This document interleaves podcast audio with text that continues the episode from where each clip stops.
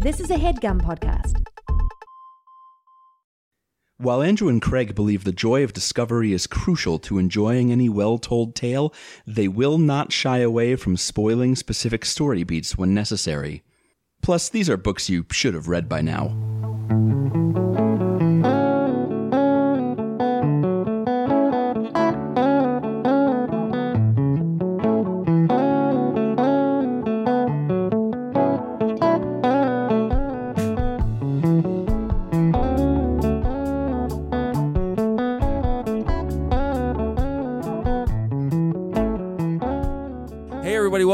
Overdue. It's a podcast about the books you've been meaning to read. My name is Craig. My name's Andrew. Craig, if you think about it, every week we record a new sequel to our pod, to the podcast that we did the week before. Ooh, it's true.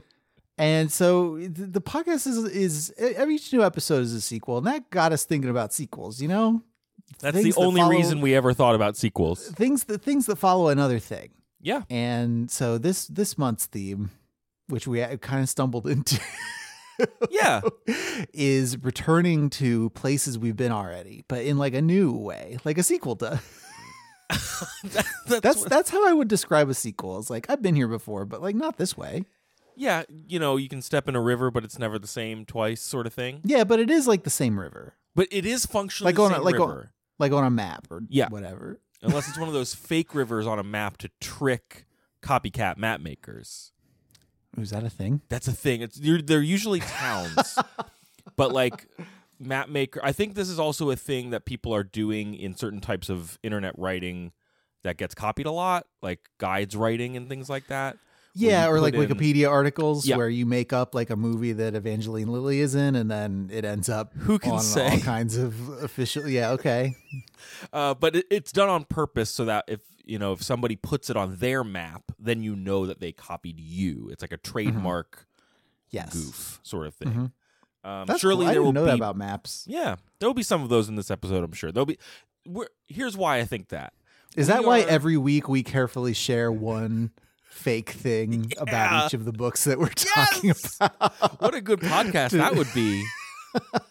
People do say, you know, you read this you read this book and you talked about it and I didn't have to read it, but I did kind of talk about it briefly at a party for a minute and Hmm. you know, Are we know that you- trustworthy? that- we'll know that you didn't do the work because you because you got you included our wrong fact in your retelling of the book thing. Speaking of unreliable narrators, this week I read. Uh, I'm kicking off our theme month of sequels, uh, sequelitis, um, with Harrow the Ninth by Tamsyn Muir, the second in the Locked Tomb series of. I guess we'd call them sci. They take place in space in a in a Yeah. way. Yes, the tagline for the book. So the episode that we did Gideon You have the, the number a hand, to hand. Uh, I was just kind of vamping for a second. Sure, it was- it's probably it, like- because it's in the late 400 ep- episode 482. Great. Gideon the Ninth. We talked about this back in July of 2021. Okay. Uh, we talked about the tagline for the book, which basically usually gets boiled down to uh, lesbian necromancers in space, Yeah. Uh huh. which is, yeah, I mean, it's oversimplified probably, but it's basically true. Sure, it is. Tamsyn Muir, born in 1985, is Yeah. from New Zealand. We we we won't like delve into her thing again. The the big thing, the update I wanted to talk about since we did the last episode on her and her book Sure. and the Locked Tomb series is that at the time uh, it was marketed like on the covers of the books, I think, or at least like in the in the marketing for the books, marketed as a planned trilogy. Yes. And we made an observation like, okay, the third one hasn't come out yet. That's an awful that's awful risky to call that shot. And since since we recorded that episode, uh, there has been a, there was a an unplanned third book called Nona Yes. the Ninth, which Yes. I guess is about Italian grandmothers in space. I'm not sure. Mm. And then the book that was supposed to end the series, Alecto the Ninth, is still to be released. Like it has not come out yet. yes, I was Um, reading. So at least a quadrilogy, if if like me, you're familiar with the Alien DVD box set. Sure. or a tetralogy, I guess, if you're if you like Tetris. Yeah, those are the two things.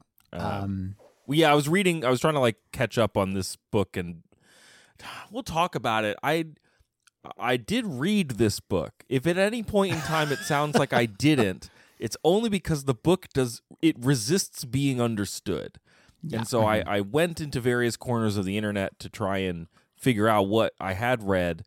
And it's fun reading articles that talk about, you know, the third novel in the trilogy, Alecto the Ninth, yeah, and then stumbling into Reddit threads that are just spoiling everything in Nona the Ninth, you know. yeah, But To some of that be, helps you me know- understand this book. So, Sure. uh, yeah. Like to, to be fair, also, oh yeah, uh, you know, Tamsyn Muir is far from the first author to, especially in like the sci-fi fantasy space, to say that they're going to have one number of books and to end up with a much different number. yeah, yes, yeah.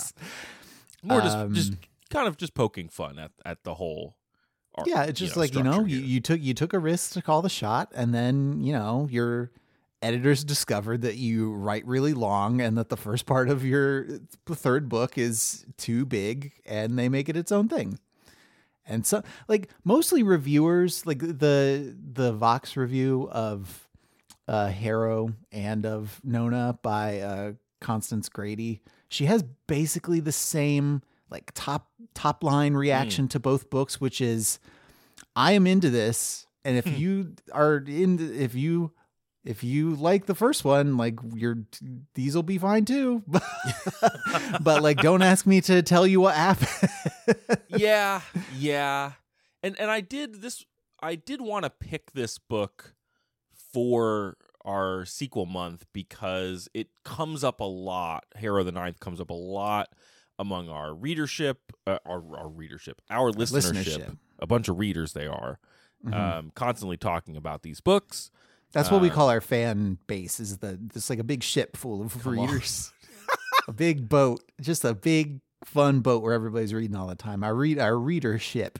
And so it's just been out there as a like, what if we went back? You know, the first book was published 2019, nominated for the Nebula and Hugo. This book is 2020. I get think it gets um, another Hugo nom.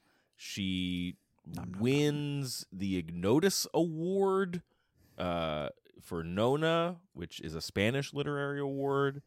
Um, so like the, the the series has steam. Obviously, the first one gets the most attention. Mhm. Um, but yeah, I was just kind of like, okay, what what else is going on there? Why is everyone still excited? We had talked briefly about Harrow when we did that episode because some of Muir's memeier references are in this book. Uh huh. Yeah, we talked extensively about None Pizza with Left Beef. Did we the, talk last about- episode? Which mm, go ahead. Did we talk about how it's in the book though? Like, did I did you read a quote or anything? No, I don't. Okay, think can't we wait talked to tell about you how about it's in the that. Tune book in later. because because I just you had said I don't know about non pizza. with Oh, Left Beef. sure. And so I spent quite quite spent a fair amount of podcast time describing it, describing a picture to you Okay, great. I love it. and everybody, and it was good radio. It probably was, and we have Muir to thank for that because I would never have encountered. I surely would never have encountered it without these books. Yeah, like I I could tell just listening to myself. Like it's funny when I listen to old episodes because I usually find myself thinking a thing that I then say like 3 Yes, seconds later. happens So it's lot. good to know. It's good as like a as like a mental acuity test. Am I the same person? like, am I the have how much have I changed since 2 years ago? The answer is not that much. Okay. Um you gave me like a concentrated blast of the book's like humor and voice in and taken all in one big Mm-hmm. Gulp over the course of like an hour, it was too much. Yeah, sure. And so I'm curious to know how this is similar and how it's different. My understanding is that Harrow, whose perspective it is kind of mostly from ish, is a different voice than Gideon. It's like less Deadpool, less irreverent. um, but obviously Tamsyn Muir is still the same person. so Andrew, what? I I will tell you about how it's different after the break, but I do just Mhm. need to I need to put this on the table. I am Uh-huh. worried that one of these days you and I are going to have to watch We're gonna have to watch Deadpool. We both talked about how we only knew we both talked about how we were only kind of aware of Deadpool from like ads and osmosis, and we'd never actually seen it. but we do talk about things like in Being on this Deadpool- podcast and in life as like being very Deadpool esque for having never seen Deadpool. I've seen Paul Blart Mall Cop 2 Yeah. two times more than Yeah. I've seen any Deadpool movie. That's true. yeah, Yeah. we have. hmm Oh boy. Okay. Well, let's take a quick break, and uh, I'll tell you whether or not Deadpool's in this book. Okay.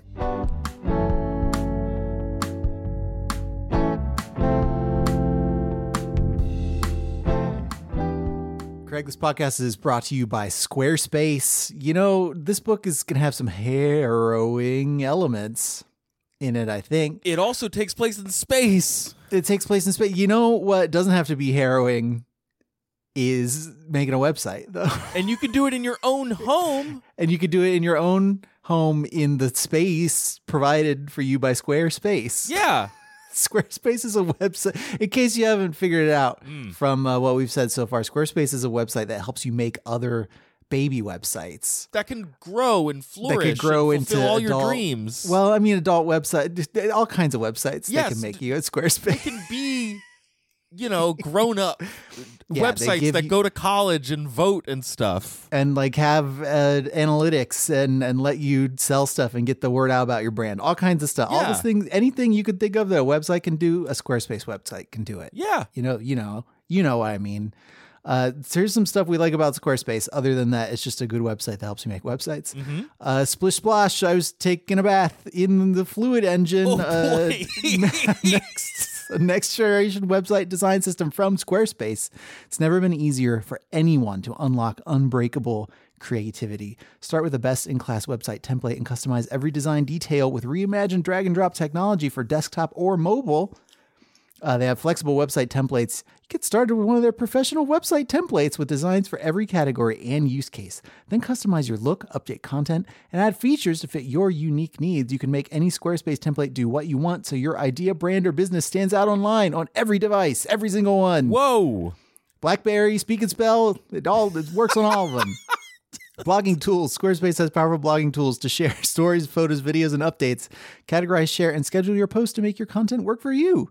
If any of this sounds good to you, and why wouldn't it? Head to squarespace.com for a free trial. When you're ready to launch, go to squarespace.com slash overdue to save 10% off your first purchase of a website or domain. That's squarespace.com slash overdue to save 10% off your first purchase of a website or domain.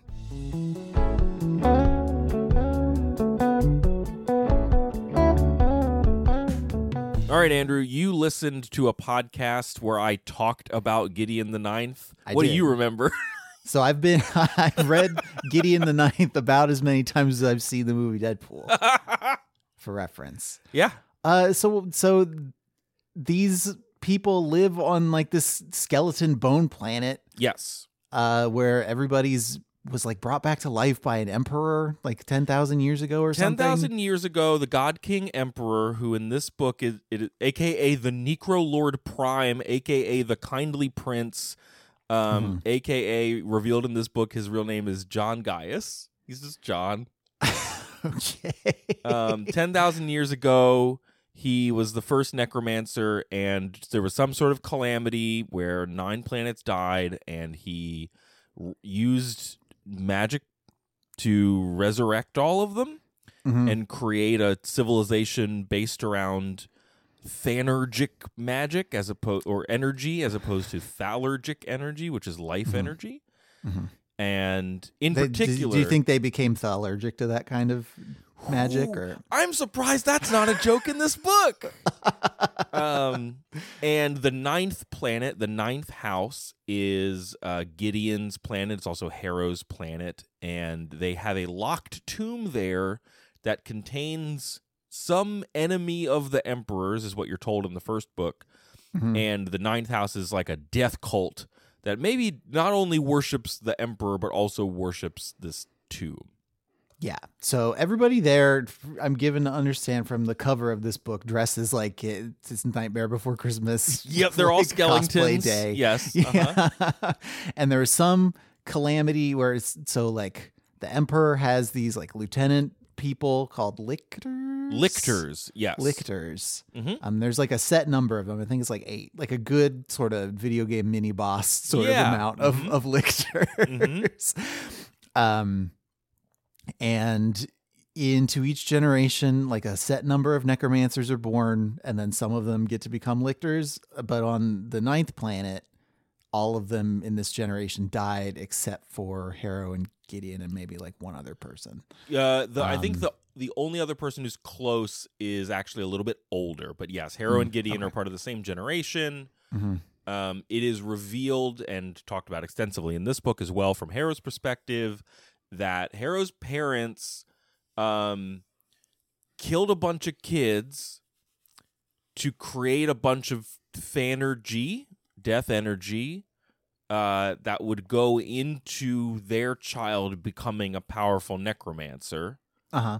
um, which is why Harrow is so good at bone magic hmm uh every no one understands why Gideon didn't die hmm and so that kind of marks Gideon as like ooh what's her deal Kind of a weirdo, outcast, Yeah. outsider sort Yep. of thing. Mhm. Yeah. hmm Which is what drives her to be Deadpool. Yeah because she's kind of. kind of she's a little for in my recollection I I I like that she has big Naruto energy she is here Okay, to you talked and- about Naruto a lot in the.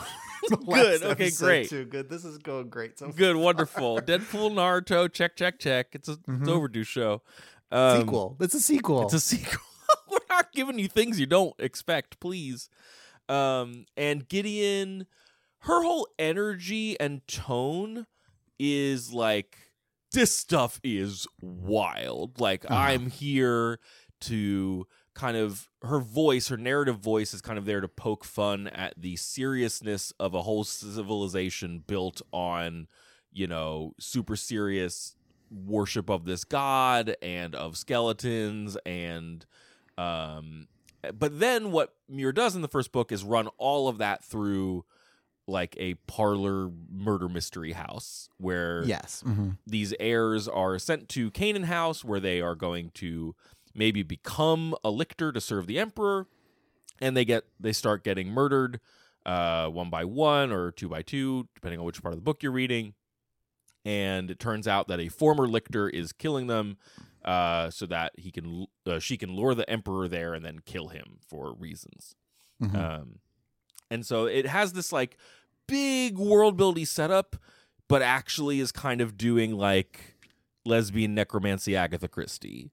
hmm Um, and uh, this book, I I think structurally is interesting. We'll talk about the structure a lot, but from a character structure perspective, I find it very impressive that she, uh, kind of uses interpersonal dynamics and a couple of like tight knit groups of people to make big galactic stakes feel very personal.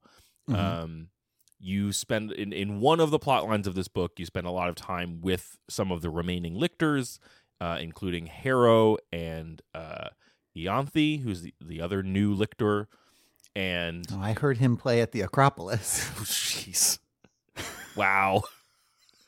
Uh, and the the two of them kind of get a like mini. Here's what it is to be a lictor, like wizard school thing, while also there's a big scary, you know, uh, planet devouring ghost coming, like that we have to get Mhm. ready for.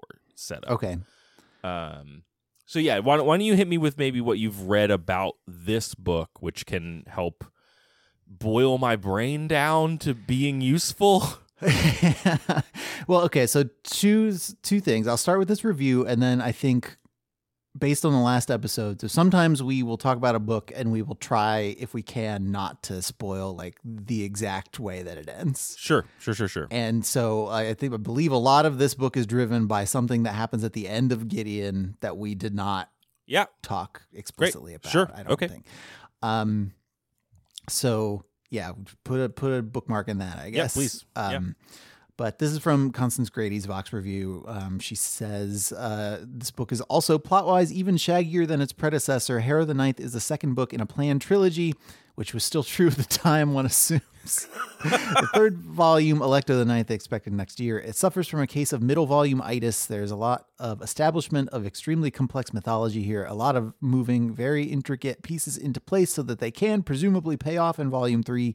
There are plenty of fun set pieces in the midst of all this moving stuff around. Um, Harrow develops a viciously intricate murder plot as only she can, and the Lictor threesome actually ends up exploiting, ex- explicating some deeply moving character dynamics and setting up a plot twist. But it is a lot with capitalize A, capitalize L. Yeah. Uh, so I'm curious to hear about the set pieces. I'm curious to hear like how it stands up as its own thing. Mm-hmm. Curious to hear how Harrow carries a book versus how Gideon does. Yeah, for sure. Uh, but yeah, This book where does where does does that take you anywhere?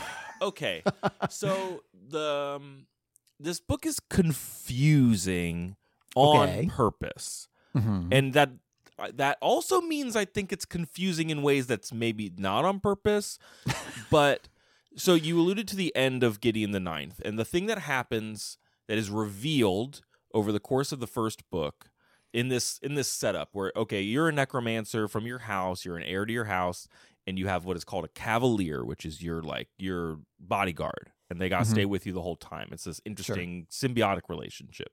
Harrow and gideon gideon becomes the cavalier for harrow. They have a like enemies to friends slash lovers journey together. They're not Mhm. lovers by the end of the book because harrow is uh, oddly in love with the corpse inside the locked tomb you know just like you do. Sure, fine. um, but uh, they do have a thing where they grow close together and do. It's not a romantic love, Muir calls it necessarily, but they do love each other and have a connection. Okay. Um, the what is revealed is that ca- uh, necromancers have to like kill or otherwise consume the soul of their cavaliers if they are going to unlock the power necessary to become a lictor. So like Okay. you basically and Ianthe discovers this in in the book. You basically like turn that soul into an infinite power source inside yourself and it kills your cavalier and they die. right, you gotta like eat your best friend or whatever. Yeah, and so it's it's this interesting metaphor for sacrifice, and um, the book, the first book ends with Gideon um, killing herself so that to force Harrow to do this because Harrow Mhm. doesn't want to do it, Mhm. and that is what gives Harrow the power to defeat this former lictor, um, Kitharea, and. It's cool. It's an interest. It's a whole interesting dynamic that gets. Wait, is uh, it also so you gotta you gotta eat your cavalier to Yeah. become a lictor? Do you also is it also like a Highlander situation where you have to kill another lictor or like how does how does No. how do spots open up in the in the lictor? Well, here's office? why spots are opening up, Andrew, is there are these things called resurrection beasts. This is new as of Harrow the Ninth. cool. When okay. the Emperor resurrected the nine planets in their system and, and resurrected the star Dominicus, he did so by killing other planets okay. just killing them. And when Mhm. planets die, they have a soul just like we have souls. hmm And their souls are more powerful and they become an advanced form of a rev of a revenant or like a ghost. Mhm. Uh, and that is a, what has been dubbed the resurrection beasts. And they are Mhm. They're hungry. They hate the emperor for they don't they're not like sentient necessarily, but they they basically are a monster that is pursuing the emperor and lictors across time and space. Okay. They are all moving towards him at all times. and some of the lictors have died uh take fighting them, distracting them. The only way to quote unquote kill a resurrection beast is to take it into the timey-wimey river of death and you Uh-huh. take it to the bottom level and like throw it in a mouth and it goes somewhere A that nobody mouth, knows. Does that so does that recoil on other things in some way or is it not important? Um, Like, if you- it's it's, if the- you- it's the final set Okay. piece is that there's a mouth at the bottom of the river and who might fall in it or who doesn't. Yeah. Okay, I just Uh, I just didn't know if like you resurrect somebody and it makes a monster. Do you if you kill the monster, like does it have some other knock on effect, Uh, like an old oh, lady who swallowed a fly actually. thing? Yeah, I okay. don't know. I don't know what the what the knock on effect of killing a resurrection beast is, other than theoretically protecting the system. Uh-huh. Um, and the other thing is that like the the emperor's magic is such that uh, if something were to happen to him, it is supposed that the all of the necromancy keeping this civilization alive would die with him. Mhm. Okay. So his lictors are there to kind of protect him, thus protecting civilization as they know it. And that is what the two new lictors, Harrow and Ianthe, are are here. It is explained to them. They did not know this when they were Uh-huh. signing up for it. Nobody's talking about these resurrection beasts. They probably should be. I mean, sometimes you don't have something invented for the first book, and you have to invent it for the second book, A little bit, maybe. and then you have to figure out why people didn't know about it before. Yep. Um, but so that is the kind of galactic like info dump that is happening in this book. That, in addition to that, is is like I alluded to this thing called the river, which Mhm. is this whole like afterlife zone that is really non-specific about what it is on purpose. It's kind of like what if you could jack into the matrix, but you were jacking into the afterlife. Okay. Um, and there are theories that there's a, actually another afterlife after it, and this is just where all the ghosts hang out, hoping to get resurrected. hmm You can make pocket dimensions here. hmm Harrow figures that out about a third of the way through the book, and then it might play into some later revelations in in the when when the book is called Shaggy, I have to agree because I was leafing through my little notes in the Kindle app. Mhm. And uh, the first time where I went, okay, here's the plot, was literally 25% of the book. And I don't What are you that just like recapping it for yourself? I was just reading like- through to be like, when did I make notes? What did they mean? Okay, sure. Okay. And I, I had a response when Harrow, they're, they're explaining how they're going to kill these resurrection beasts, Andrew. uh-huh. And it's the, there are three lec- lictors that were already lictors. There's um, this lady, Mercymorn, there's this guy, Ortis, and there's this guy, Augustine. They've been with the Emperor for thousands of years hmm and they've got the two new lictors and the plan is what you do is you kind of leave your body and you send your Would love spirit to. Would love to. Yeah, I Sounds know. great. you send your spirit into the river Mhm. uh, and you fight the resurrection beast there and then you send it into the hellmouth or whatever it is Mhm. while you're out of your body, the soul that you ate of your cavalier comes in and like defends you or controls your body while you're away. Okay. The problem with Harrow is that something is wrong with that whole relationship and she doesn't understand Okay. why, but it's it it's just like she's not a full lictor for some reason. Here's the other thing. Okay. So the, okay, man, there's there's Keep- I'm the done. one plot line which hmm. is we got to fight these resurrection beasts. That's the present tense plot line. Every chapter has a little like timestamp that is like X number of months until the assassination of the emperor. So you're Mhm. also like, who's gonna assassinate the emperor? What's going on? Mhm. Those are all told in the second person. Someone, uh, someone is narrating them. It's Harrow's perspective. It's all about Harrow Mhm. but you're getting the second person narration like you did this you walked here you were thinking this blah blah blah, blah, Mhm. blah, blah. like it's a choose your own adventure book. yes But- exactly But, they forgot to put choices in it. correct yes It's like reading the first 10 pages of some choose your own adventure books. or the last 10 pages of a branch that you thought was going to be more interesting yeah, right. Um, and then there's a there's a parallel track that is Harrow recounting the events of Gideon the Ninth, but Gideon is not there. Gideon is not her cavalier. This guy, or, this other guy named Ortis is a different guy. There's now two Ortises in the book. Two. Ortises? Mm. And Ortis from the ninth house is this like older guy, older cavalier. He's really obsessed with this poem about the ninth house best war- best warrior of legend named Mhm. uh, Matthias Nonus. Uh, it it is clear uh, in her notes that Tamsyn did name him after the the mouse from Redwall, uh, Matthias. Okay, cool. you know. Um, and he's not a very good cavalier, but he's all that Harrow has. And you get kind of this like remix version of the first novel from Harrow's perspective, but the events aren't quite the same, and different people are getting killed. Mhm. And whenever she like kind of is confused about what's going on, the chapter ends, and so you don't really get an answer to what's happening there. And she's being like hunted by this monster called the Sleeper. That's like a person in a hazmat suit that keeps you know, shooting people, and you're like, "What's going on?" Mhm. Harrow doesn't know what's going on. She also th- believes herself to be, you know, insane and has uh mo- the movie Memento style like left herself letters that are like in the event of this or if you meet this person open this letter Okay. um because something happened to her before she became a lictor that like messed with her memory and and this Mhm. is how she's finding that out How's how are these notes being delivered to her? She just have a big stack of them, or uh, a big stack of them gets delivered by Ianthe, who she's not supposed to trust. She didn't like her in the first book, and so she's kind Mhm. of confused. W- one of the letters is like, okay, these are your letters. They're going to teach you stuff about your brain um, from before something happened that you don't understand.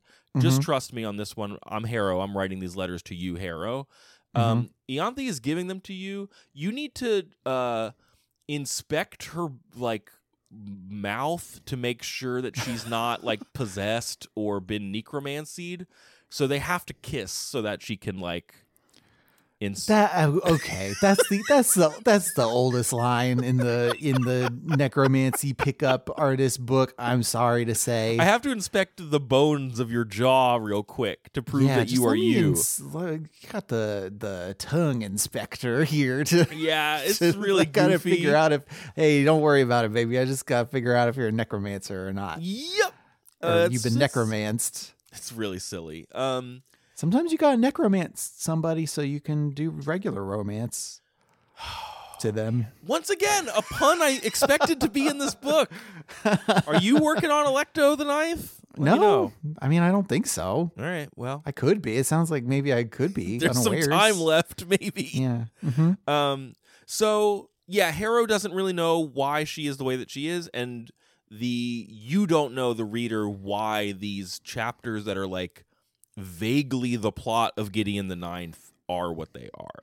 Yeah, because like you are you're coming back to this book. It's like oh Harrow from the book. Gideon the Ninth. This is a character I'm excited to spend more time with, and it sounds like there's some kind of a disconnect where you're not really spending time with the same character It's- quite. Well, uh, you are spending time with kind of the Harrow that you know. Um, I will say I did not reread Gideon, and Mhm. I did not have time to re-listen to our episode like you did. So I did go into this read a little fuzzy on what happened in the first book. Uh huh. Sure. So some of the incongruities probably passed me by. Like if there were there were probably some earlier notes that are like, "Wow, this is not what happened." hmm Um, it probably took me an extra chapter to of this like second plot line to realize that stuff was wrong. That it I- was intentionally not. Yeah, ju- I just just the Christian Grey style Correct. retelling Yes. of what happened in the first book. I think what my brain was doing was like, oh, this just must be like some other thing I don't remember. And then as it Mhm. like really became clear that I was just reliving pl- plot points from the first book, but they didn't seem familiar enough. That's I. That seems like probably the intended effect too, which is like, oh, probably uh, probably a giveaway when the uh, named character from the first book, who was part of all these stories, does not end up showing up in them. Yep. Yep. Yep. Yep. Yep. Yep. Uh, And that was that was why at first I was like, oh, this is something else. And then as I realized that was impossible, uh, Gideon should be here. You go, huh? What's happening here? Hmm. Mm-hmm. Um, and also the reason I think that this this structure kind of plays for as long as it does, um, even though I think the plot could maybe pick up a little bit sooner, Sure. uh, is this whole like Harrow is like I am not sure that I am seeing reality correctly. Like Mhm. Harrow cannot trust her own senses. So in both realities, she is like talking to Ianthe to be like, "Hey, I uh can you just like look at this note that I'm reading to make sure that the words are what I think what I think they are?" Sure. And she asks the same thing of Ortis in the Canaan House plotline, uh, where she's like, "Hey, I need you to cover up the fact that I am like functionally not sane. yeah. and Right. You need to double check what I'm talking about and seeing. All of this is also, you know, that body that she that I said she's in love with from the locked tomb, Yeah. mhm. um, because she did go and sneak into it when she was a kid, and that's a big heresy, which is why her, you know, her parents. Uh, all took their own lives because she committed this terrible heresy by Like a seeing the hero, body in the locked tomb. heresy. Yeah, that's that's what they said right before they did it. Mm-hmm. And uh so she just sees the body Mhm. like it's a it's a it's a motherly but also well those are not exclusive. It's an attractive motherly ghost. Uh and by motherly I mean that it is it is like caring at for her at times. It is not Oh, okay. It's not just like a ghost with a mom bod. No, I don't think so. Um, but it is a a ghost that she feels very strongly about, or some sort of hallucination, and, and she's not sure. So you're like, Okay. oh, I'm in the head of an unreliable narrator. What what uh does not happen in the Harrow narrative or not narrative narrator narrator style is any of the kind of like hey i'm just here i'm a brash protagonist in this wacky world of bones which is Yeah, really she's what not, like, gideon's energy is Talking like a like a, somebody who posts too much in 2017, which is what the the No. vibe of the first one was. and and Gideon curses a lot. Like Gideon is like here to be, you know, I'm not going to repeat what Gideon says, but is it's just very like purposefully brash, and it is there to, as I said before, kind of balance out the extremity of this like bone necromancy culture, um, so that you can kind of have fun with how serious it is. And Mhm. Harrow lives in that, and Harrow lives in trauma, and she knows she's going to have to do this like resurrection beast battle. But in the first set piece where they go into the river, which is really well done, there's like a there's a fun like timer to the spells that they've cast, so you like have it feels kind of Spielbergian in like the setup of like Mhm. the, the way a good action scene functions where you know what they have to do you know what the obstacles are and like there's mounting tension but you know they're going to get out of it like that kind of Okay. thing sure. uh and Harrow is like man i'm not a real lictor blah blah blah blah blah and you're like okay now i know what the the main issue is for this book the other issue is that one of the lictors ortis is trying to kill her for reasons that are never explained to Mhm. her hmm that's where you get some fun bone magic popping off, fun fun lictor bone got, magic. bring back the bone magic. Yeah, you know, that's she why can, we're all like, here. She can like pull a chip out of her tooth and then animate it into a skeleton, and then take a rib out of that skeleton and turn it into twenty skeletons that form a like a bone armor over her. Yeah, bone armor. It's How, pretty like- cool.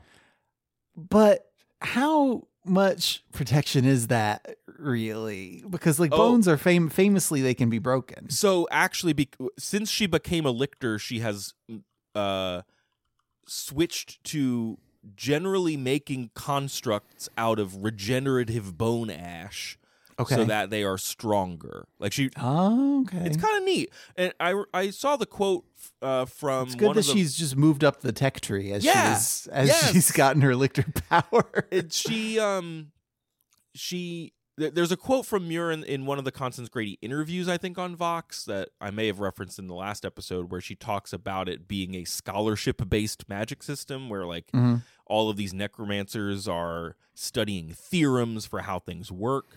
What's Yeah, we ab- we talked about that being part of the first book because Gideon is not really Yes. like doesn't doesn't have book Yes. smarts and so does not really have direct access to this this world of necromancy. this book the, all of the characters are very familiar with the theorems and things but everyone at like except for harrow and Ianthe have been here for thousands of years and Mhm. By becoming lictors, the two of them also now just have like a new source of power. So it does feel a little bit more like a superpower than a a book learned spell thing. Mhm. Okay. Um, but it it doesn't overstay that well. I don't think it become it, it doesn't make things too easy or anything like that. It's just like, wow, she can just do whatever bone stuff she wants. It's pretty fun. hmm Um, okay, I think to talk about why people like this book or have feelings about this book at all after their experience of reading it, we should start spoiling the conceits of the book Okay. now. Okay. I just want to flag that because like I, I I think this book is probably a very interesting reread if you know this information and maybe you figured this information out pretty early in your read, but I don't Mhm. want to just like talk if if someone sounds interest seems interested, I don't want to like take this away from them. Okay. I'm glad we took I'm glad we took a beat to do that. I also want to ask if you have plans for when we're talking about the nun pizza with left beef thing because I guess there was Okay. there was follow up that you wanted sure, to get yes. um, you know, let's let's let me do that first now then Okay, all right. actually. Just give um, people time to to figure out how to get their headphones off or whatever if they well, and, and I don't to want to spoiled. deprive them of this. That's a, that's a good point. I don't want to deprive them of this if uh, if they they don't need to have read the book. Uh, For people understand. at home who are not familiar with the ancient meme that is nun pizza with left beef, somebody went on a pizza deli- like a, a primordial pizza online pizza delivery website where you could select the things that you wanted on the pizza, and one of the selections was none. And so this person ordered a pizza just to see how it's like that that green M&M rider thing, just to see if the pizza people were paying attention. Yep, following exactly. directions Yes. where they took everything off the pizza, including sauce, including cheese, and just put wanted beef on like the left half of it. Yep. And what they got in a box was just like a baked circle of bread with like loose meatballs rolling around on it. Nun and pizza it's with not an it's it's not an appetizing picture, but it is what that that person ordered. So here in my notes, I have a section called "What Are We Doing Here?" A section on the humor slash tone of Harrow the Ninth. I'm going to build to the nun nun pizza with left beef thing. Mhm. So there's a section where our God Emperor John is talking to the other lictors, and he's explaining how the river works to Harrow and Ianthe. Okay. And he's talking about how it's like a well. You descend into a well, and Mercymorn is like, "Well, it's a river. There's a there's a water metaphor like right there. Like, what are you doing?" Mhm. and he's like no it- you know i'm trying to like get this phrasing right like help me or not and she says i will not help you to make hyperpotamus travel happen thank you for the option my lord in that case despite hyperpotamus being a perfectly good word that both catches the ear and does what it says on the tin let's deviate so we have like an early like the emperor trying to make fetch happen Uh-huh, sure. beat that's how it's written right Mhm. Okay, I talked to you about how in the Canaan House sections, Ortis has to read notes to let Harrow know if she's reading the right words, right? Mhm. Yes. Harrow finds a note on a body that has some like curse words in it, so I'll skip over them, but it's like, I'll kill quick because she asked me to, and because that much he honestly deserves, but you two mummified wizards, I will burn and burn and burn until there's no trace of you left in the shadow of my long lost natal son. okay. And Ortis looks at it and says to Harrow, It is a drawing of the letter S. The letter in question is constructed from six short marks stacked vertically, three by three. There are two triangles on the top and bottom, which, along with some diagonal strokes, form a calligraphic S. Is that the cool S? We It's talking the about the cool cool S, S, that you draw on your binder moves with whiteout. Because none of these necromancers know what a cool S is. they don't know about the cool S. the emperor at one point tells a your mom joke. Um, they're talking about a, uh, somebody who had died, and they say an absolute bombshell. Um, an absolute bombshell, said God. He looked deep into Augustine's eyes, took another slug of wine, and then said in graveyard tones, though maybe not quite such a bombshell as your mother. Okay, we got a, mo- your mom joke. Good, cool.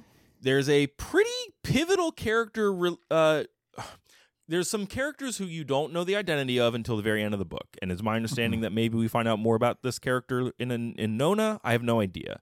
There's a character named commander wake who is a, an antagonist from mm-hmm. a terrorist group called the blood of eden which are people who live outside the necromancy universe who want to see the emperor dead for reasons. Okay. Her name in the society of the Blood of Eden people is awake remembrance of these valiant dead Kia Hua uh, Kiaho Kotopai snap back to reality. Oops, there goes gravity. Okay. So she has like a three part name, the first of which is a quote from the, the play Henry V by William Shakespeare. Uh-huh. The second is a, a line from the Maori version of the New Zealand national anthem. Okay. The third is a quote from Eminem's Yeah. uh, Oscar winning song Lose Yourself. mm-hmm. And when the emperor is poking fun at this woman, he says, "Oh, is your name Wake Me Up Inside?" which is a reference to Evanescence. Now, Yeah. none of these people know who Eminem or Evanescence Or is. Evanescent. Mm. It's just in Hmm. here. Is it not like one of those situations where like the it gets beamed from Earth and it just it doesn't Ah, hit this I- little I solar system until thousands of years later or Uh, something? There may have been a locked tomb wiki entry that talked about like maybe this is like lost text stuff. I don't know. That in the, in Maybe. the, in the just book, feels like- how it's presented. it just feels like it, like she wanted to do it and so she did it and she can she's allowed because it's her book. Correct. Um, the other the other thing before we get to Nun Pizza is in the pocket. Well, mm, I won't say that yet. In Oh the boy. Canaan House plot, there are a series of chapters where Harrow is experiencing things like a couple of the characters talk about like having and serving coffee or there's like a they all get dressed up for a dance. Mhm. These things are not in Gideon the Ninth. Uh, and they are references to popular like AU fan fiction tropes Uh-huh. which she, she has talked about them in interviews like named them as like i am i am checking off a list of fun au tropes that i like okay, Okay. cool Sure. let's get to the emperor's sick reference the emperor is explaining to harrow why he is not able to actually go fight the resurrection beasts he needs his lictors to do it and when they go do the fighting he locks himself in a room and stays hidden Mhm. Two reasons. If he gets killed, his death again, as I said, would probably end their their solar system because the magic would go away. Mhm. The other thing is if he leaves his body to go into the spirit realm, uh, that ends any active magic that he has, and that could also lead to the collapse of civilization. Right, cuz he's concentrating on a spell and he can't break his concentration. Basically, yeah. So he says, if I fought the resurrection beast, I'd leave my houses to die. If I fought the heralds, and these are like the ghost bugs that get summoned by the resurrection beasts, um, I might well go mad, which would be the same thing. Here you go, Andrew. So I'm shut in here, walled in really, to prevent the nine houses becoming none house with left grief. So That's I'm such a long walk. That's such a long walk off such a short pier. And I respect it, you know, Yeah. in a way, yeah, yeah. because it is a swing. It really is. But in another way, uh, once again, listening to you tell me about like about the the voicing the voiciness and the humor of this book just sounds frustrating to me. Like it's I I would I would be too distracted by it. It is To find it- distracting. Clever, yeah.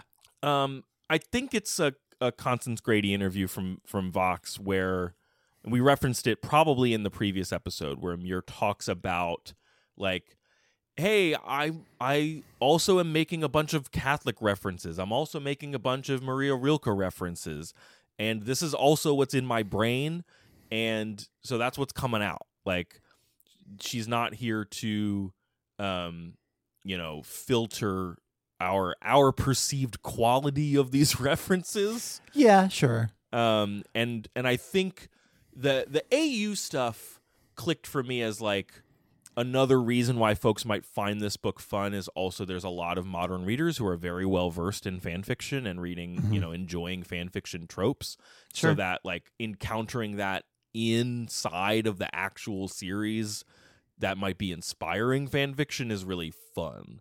Um, and maybe fun for the author as well. So it, it is Yeah. it is odd t- to encounter from your seat in particular where you're like Uh-huh. I'm not steeped in this. I didn't even read the book. Why is the God King Emperor talking about talking nun about grief or non-pizza. whatever? Yeah, uh-huh.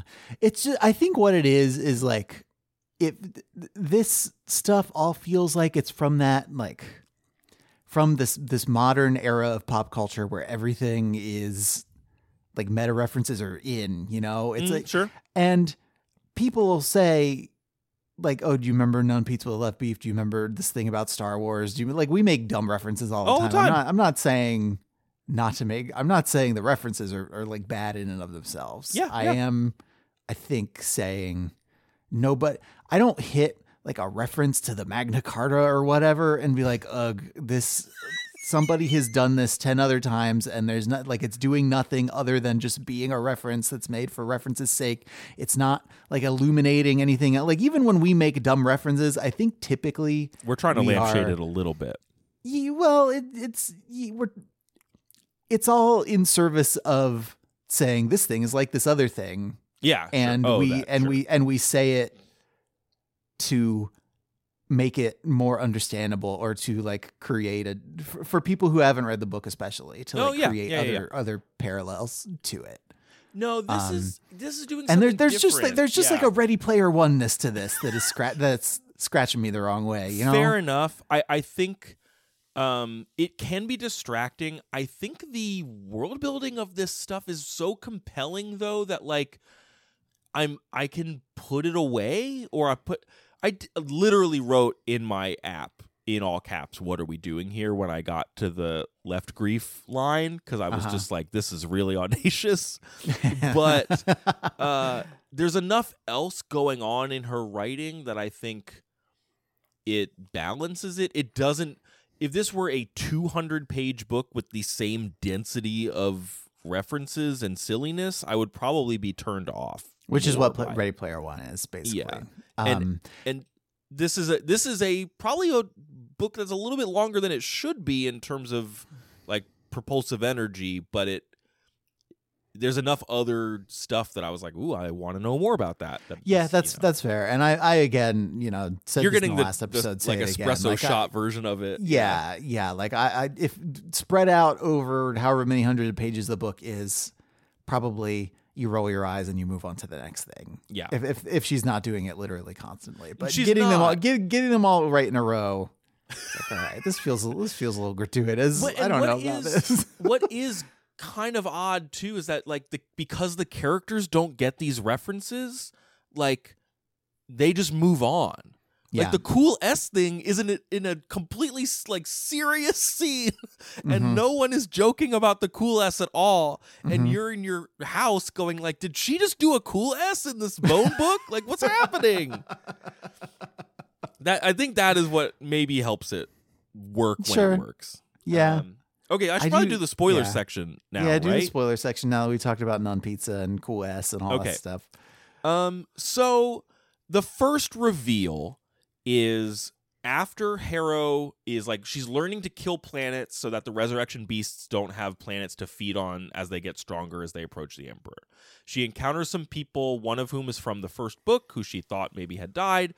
And uh, it's Camilla Hecht, and her uh, necromancer was supposed to have died, but maybe he's still sort of alive in a pocket dimension somewhere. Harrow learns that you can make pocket dimensions on the banks of the Death River uh, if you have energy connected to something that's still alive. And so she goes there and solves a little mystery and learns that.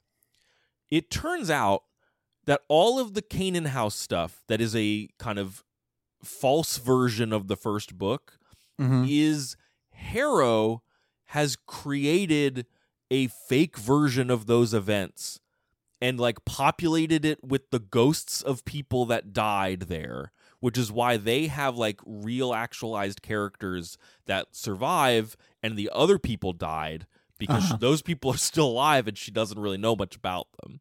hmm And so she's got this pocket universe where she's reliving the events of the first book, but she has erased Gideon because she is so uh she knows that if she like I, I this is what I think I understand about the book. Okay, then that's that's. I think when I did the um, the the dead horny ant book from last Yes. week, I also gave what my understanding of events was, and we just kind of rolled with it. So If sh- if she fully accepts her history with Gideon, then she completely eats Gideon's soul and then Gideon will cease to be sort of.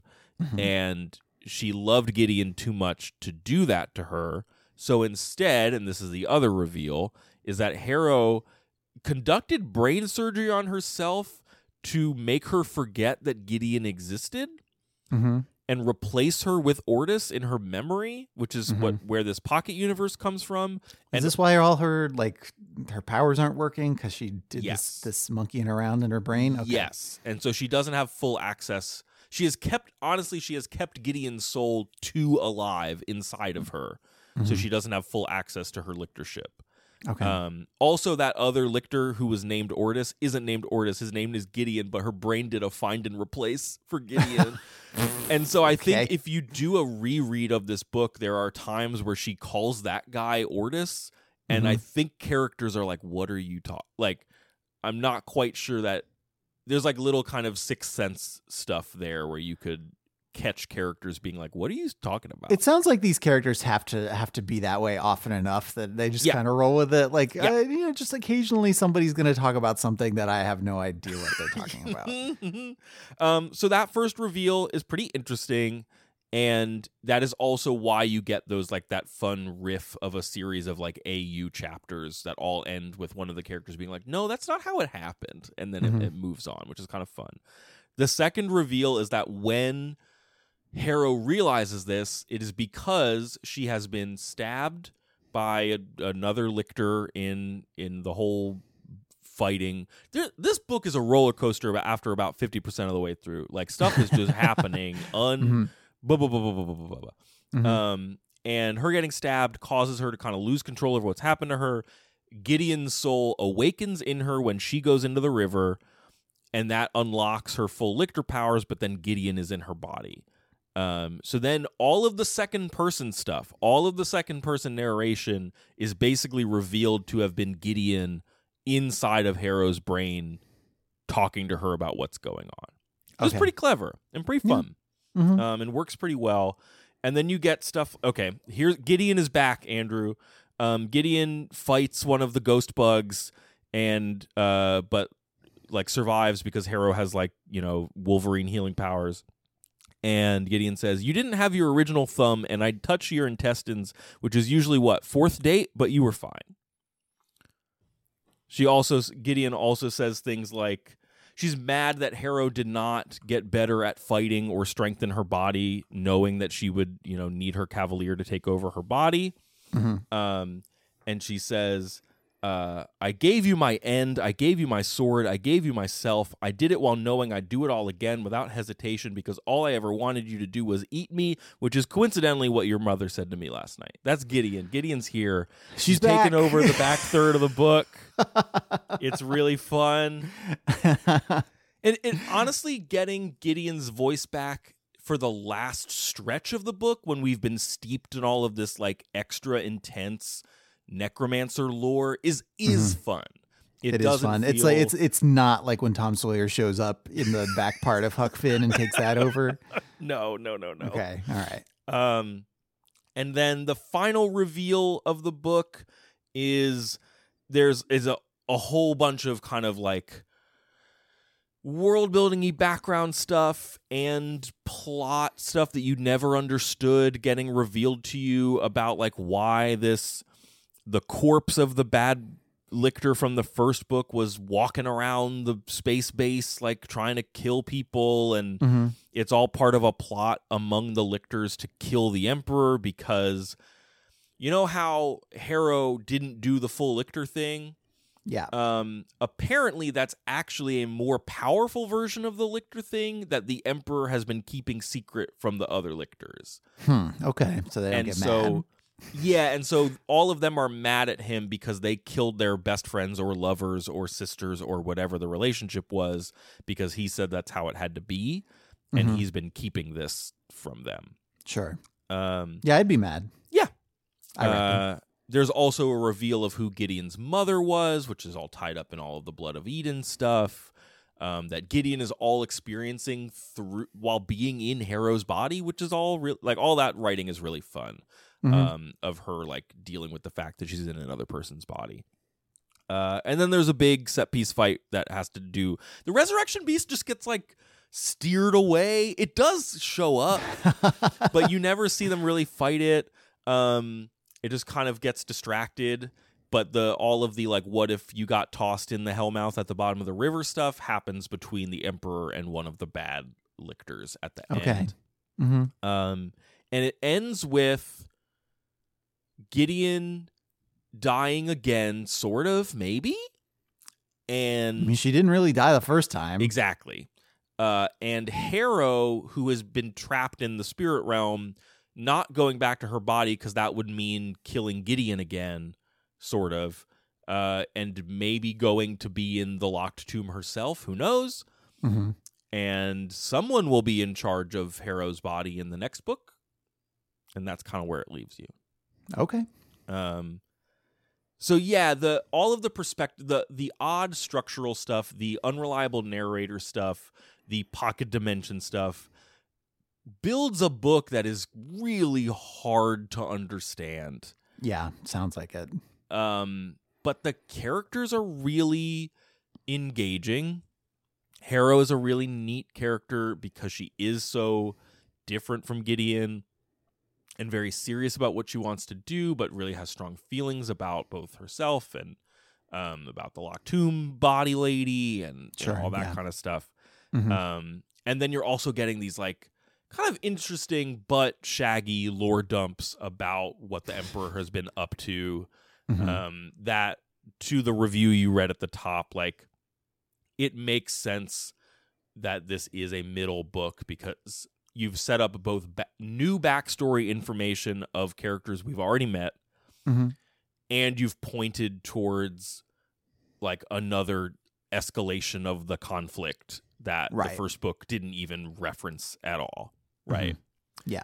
um i think i read um is it joseph sheehan's review for npr Mhm. uh, he liked Jason Sheehan reviews. Excuse me, Jason. Um, he talks about how Gideon was a good surrogate to experience this kind of you know super intense world, which I, I've kind of borrowed that take from him a little bit. I think.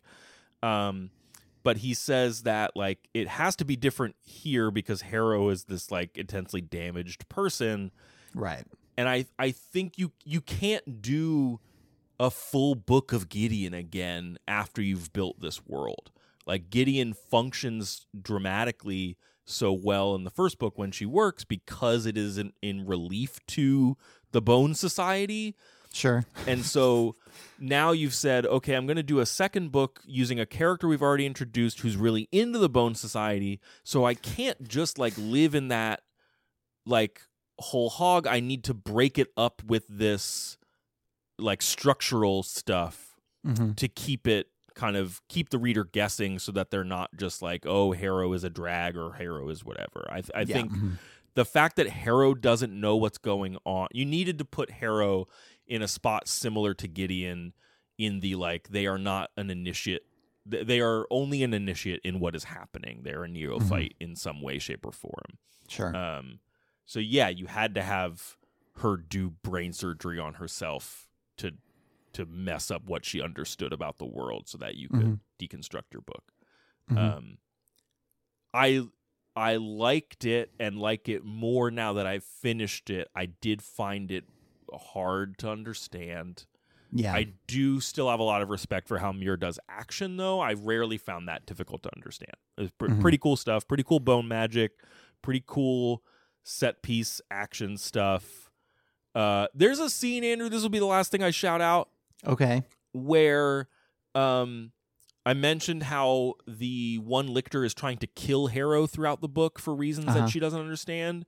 Mhm. It's because the Emperor thinks, well, you either kill her so that she doesn't have to die to the resurrection beast, or by trying to kill her, you like teach her how to be a better lictor somehow, and she will like make it through. Right? okay. what doesn't kill you makes you stronger. She, That's where that comes from. there's this there's a series of scenes where the lictors all cook each other dinner for some reason as part Mhm. of their training together. hmm and Harrow learns how to make soup, which she's never had to she's never had to cook food for herself before. She she makes some soup, and she makes bone marrow soup. Um, What's that like? well, she serves it to this guy, um, whose title is the Saint of Duty. The Saint of Duty exploded Saint outward Duty. as your cons- as your construct emerged from his abdomen. Your soup was watery and mediocre as soup went, but as a delivery method for gelid explosives, marrow rendered through so much water as to not pass comment, it was perfect. Half a dozen arms shattered him in the soft electric light from the overhead panels. You let out your breath, and coalescing scythes destroyed intestines, lungs, heart. Then you fired upward toward the brain. So she put bone juice in the soup and then could use her bone magic to make skeletons come out of him. This book rules. He- but he already has a skeleton. Why can't you just use the perfectly good skeleton he already has in well, because he's got magic covering his own skeleton. Like they, Hmm, they're guess. all Okay. they're all bone magicians or spirit magicians or flesh magicians. You know. Sure. So she had to get. We I mean, we'd all like to be bone magicians. listen. um. So yeah, that's Harrow the Ninth. Had a good time. Do you think we need? Did think we needed to spoil it to like really get at what the book is doing? Yeah, yeah. It sounds pretty. Uh, like you need to take every opportunity to understand what's going on that the book gives you. Yep. But I also So- I also think that if you weren't sure if you wanted to be spoiled and you decided to get spoiled but you haven't read it, like I think you will still have a fun read because clearly to understand what is happening, you might need to do some rereading of what is in this book. yeah, Um, sure. So that's Harrow the Ninth. Uh I'm just thinking about what other jokes and memes could be in Alecto, Andrew, that maybe you want to sign up to to put in there. I don't know. Dat, dat boy. What? I don't think not- there's a Dat Boy in here. I haven't read Nona the Ninth, but it was a bad. It was a bad meme that lasted for like two minutes, and it was one of the worst. One of the lesser ones. Hmm. there's hmm, thinking. About I don't. it. Eh, I don't think I need to give her an idea. I think she's got it covered. yeah, she doesn't need my help on this one. But if anybody has read Nona and there's a Dat Boy in there, you need to tell us. Send us an email, overduepod at gmail.com. Hit us up on social media at uh, overduepod or, you know, whatever the variation of it is on Blue Sky or Threads or Facebook. Um, our theme song is composed by Nick Lerangis. If folks want to know more about the show, Andrew, where do they go? They go to overduepodcast.com, which is the internet website where we have all of our stuff for the month of February, or we will very soon. Yeah. Um, Patreon.com slash overduepod is where you go to financially support the show, join our Discord, uh, get bonus episodes early, including long read bonus episodes. Uh, we are, I think today we've released an exciting uh, entry in the Stop Homer Time series, and we also released our read of. Wait, when are we releasing our read of episode or books uh, eight and It's already up. It's already up. It's already up. Just went up. Hot off the presses. So yeah, come come join us. Patreon.com slash overdue pod. Craig, for February, what's happening? Did we say this already last episode? We may have, but here it is again if we Let's do it again. Sequelitis, the schedule here. Next week, Andrew is going to be reading Network Effect, the first Murder, by, Murder Bot Diaries novel by Martha Wells. like the fifth murder bot, at least the fifth murder bot Yeah. story. Yes. Mhm. Uh, per, but the first full length novel. Uh, Percy Jackson and the Titan's Curse by Rick Riordan. Riordan did it again. Percy Jackson number three. Uh, closing out the month, Jazz by Toni Morrison. A bit of a slant edition, but part of a trilogy of her work uh, that I wanted to talk about. And then we're going to do a bonus stream on Nancy Drew and the Mystery at Lilac Inn. So if you want to sit in on that stream again, patreon.com slash overdue pod. All right, everybody. Thank you so much for listening. And until we sequel at you next week, please try to be happy.